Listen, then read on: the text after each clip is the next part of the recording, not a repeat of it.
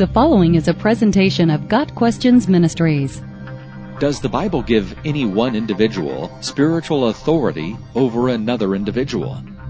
Have confidence in your leaders and submit to their authority because they keep watch over you as those who must give an account. Do this so that their work will be a joy, not a burden, for that would be of no benefit to you. Hebrews 13 verse 17. Yes, the Bible very clearly states that God gives some individuals spiritual authority over others. There are various levels of authority in any person's life, and each of these levels may involve different people in different positions of authority. Of course, we must begin with the highest authority, which is God. Genesis 1 verse 1 states, In the beginning God created the heaven and the earth. Everything that exists was created by God, and by that fact, God has ultimate authority or sovereignty over all things. When Moses delivered the law to the Israelites, God's sovereign authority was the basis on which they were to submit to it. When Job was wrestling with the problem of pain and suffering in his life, he acknowledged that God made all things, and no one is able to challenge his authority. In the Old Testament, one of the titles reflecting this authority is the Most High God. Genesis 14 verse 22. And in the New Testament, he is called the Lord of heaven and earth. Acts 17 verse 24. Jesus Christ, who is God in the flesh, holds all authority. Matthew 28 verse 18, and has distributed some of that authority to various people on earth. Because of our sinful nature and because of the abuses or failures of authority that we have experienced, most people struggle on occasion with submitting to authorities. One level of authority that God has granted to men is civil or governmental. Romans 13 verses 1 through 6 states that the powers that be are ordained by God.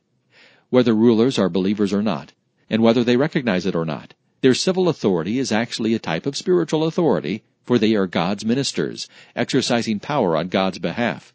When we resist their authority, we are actually resisting God.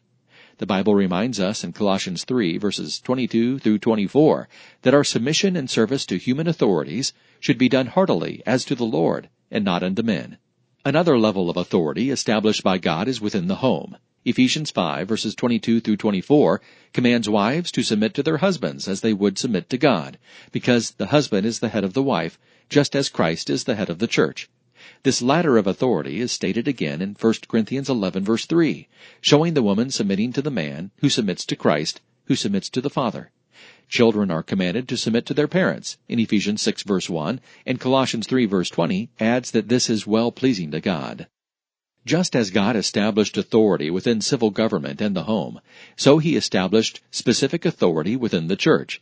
As Christians, we are all joint heirs with Christ and have full access to God by the Holy Spirit. Though God is no respecter of persons, he has chosen to place some in positions of authority for the sake of order and growth.